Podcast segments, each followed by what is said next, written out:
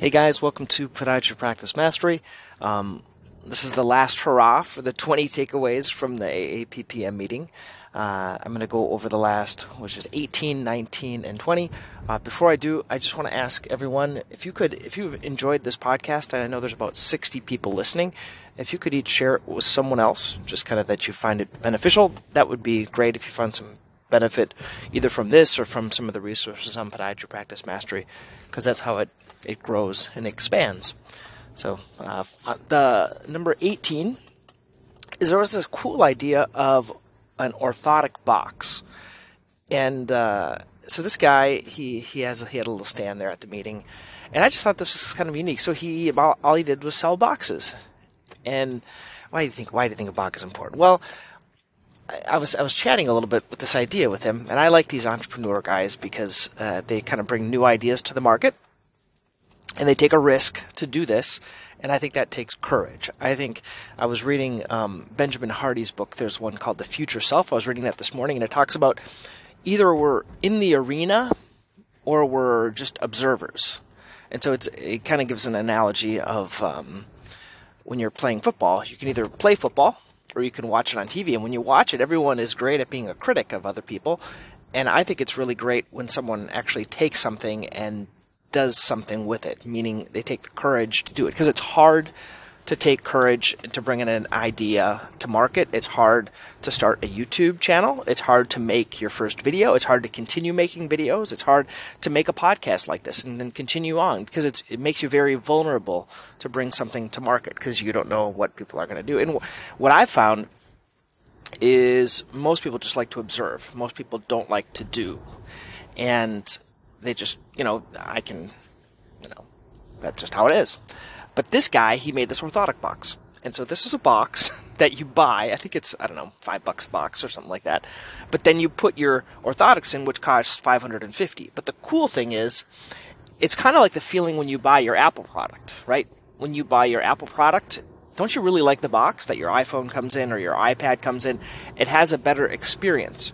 And this is his idea. You take the orthotics, you put them in this box, and it has a better experience. And they're like, wow, this is a nice box. I'll put a little link to his uh, orthotic box underneath here if you want an orthotic box. Uh, you can you can you can get one of those. Um, the other the other idea I thought is well, how can you go beyond just the box? Because my, the conversation in my head, yes, you can put your logo on there, that's great, but could you also put something on there that would be of benefit? So, my, a couple of thoughts I had. You could put a QR code or a website page with the common questions that people have with orthotics. Because I don't know about you, but my patients have tons of questions. And so they, like, why do my orthotics squeak? Um, why are they uncomfortable when I start wearing them? Um, when when do they need to be replaced? Uh, what you know, what can I do if they don't fit in my shoes? What are the proper shoes that work with orthotics? All these questions, you can make a little, uh, either a video or you can make a, like a, a, frequently asked questions page on your website, and you can put a QR code or a link to that. Uh, you can also put a QR code uh, to the break-in instructions because that's always a, a, thing that we have. And even though we give uh, patients the piece of paper that explains it, many times they don't read it. So you could put uh, questions, things like that, kind of using that real estate to um, to put some stuff on there. Okay, so that was uh, the orthotic box. I'll put a little link to the orthotic uh, box underneath this podcast.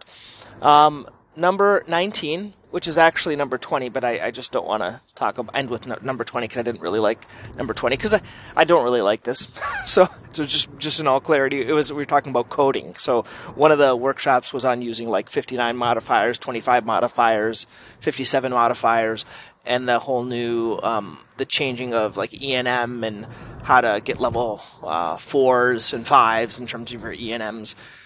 So I don't want to go into details because that's kind of not my focus. I know there are other people that like to focus more on billing and coding, uh, but the the easiest way to understand it is you get this this AMA coding guidelines thing.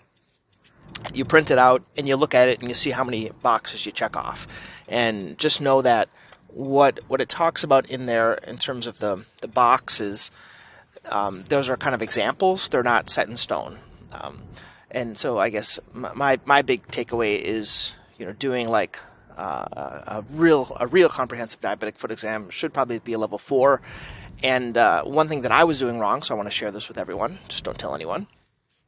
Is that um, when we're doing a comprehensive diabetic foot exam, so that's one it's like a one it's it's an office visit per year right so every diabetic you're not just doing their nails and calluses you are doing an office visit once a year called a comprehensive diabetic foot exam which basically is a more involved vascular derm you know neuro exam what's the diagnosis you should use? This was kind of an easy way what they explained it to me is that you should be using whatever you would use for your diagnosis for your diabetic shoes if you do diabetic shoes. So it could be a hammer toe, could be uh, neuropathy, could be PVD, could be other things like that.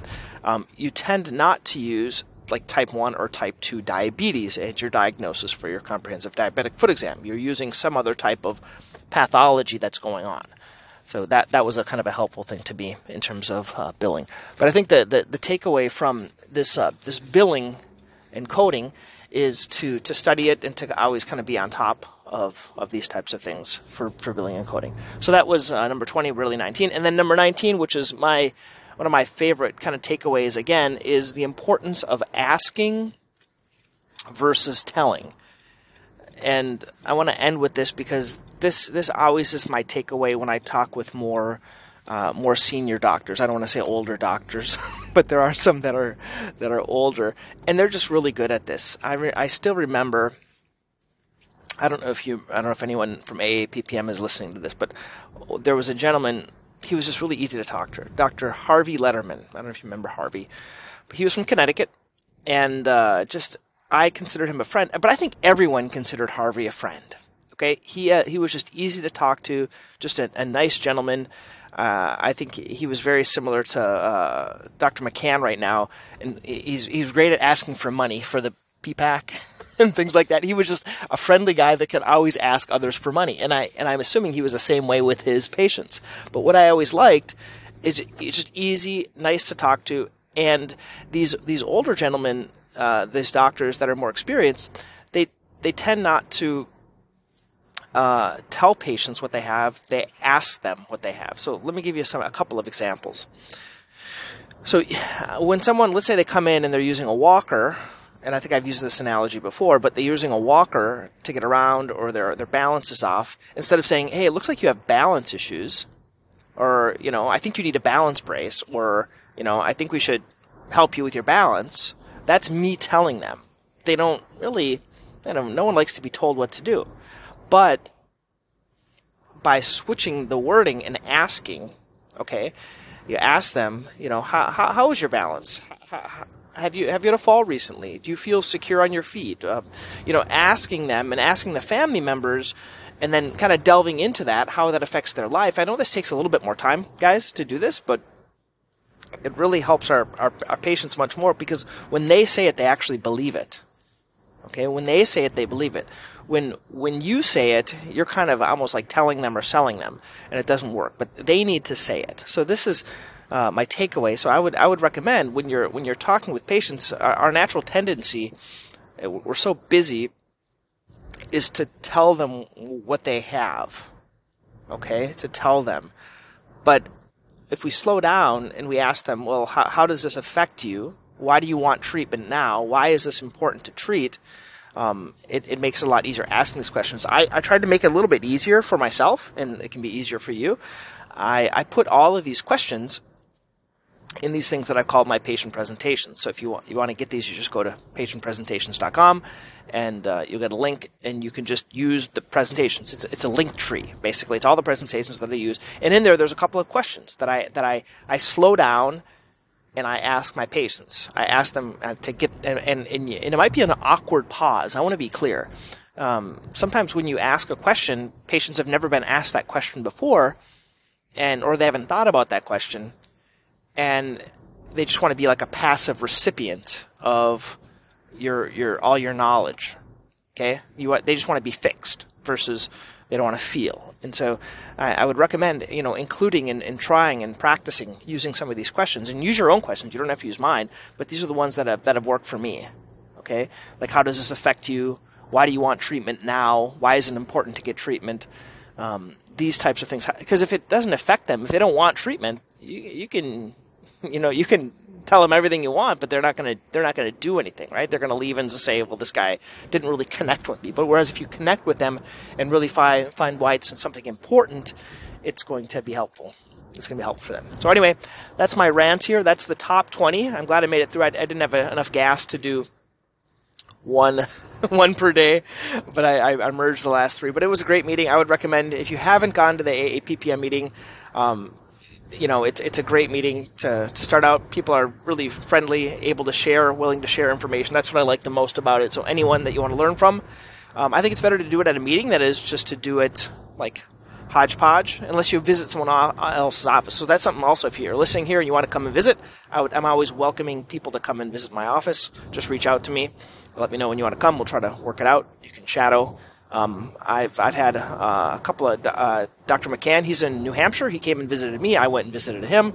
Um, I've been visiting. I've visited other offices. I used to visit more uh, before I had a practice and kids and things like that. So it's kind of a different time right now. I'd love to have other people. If anyone also is interested, I've, I've played around this idea for some time of, of developing kind of like a, a group that meets once a quarter here in, in Worcester, where I'm at. Uh, so people would kind of fly in once a quarter. We'd meet um, and kind of have like a mastermind in person. If you guys are interested, uh, please send me an email. Uh, Don at podiatrypracticemastery.com. I think that'd be better than doing it via Zoom because I'm kind of tired of Zoom. But uh, I haven't really found people that are interested yet. But I think it eventually will happen. So I'm just throwing it out there. Okay. Uh, until next time. Thanks.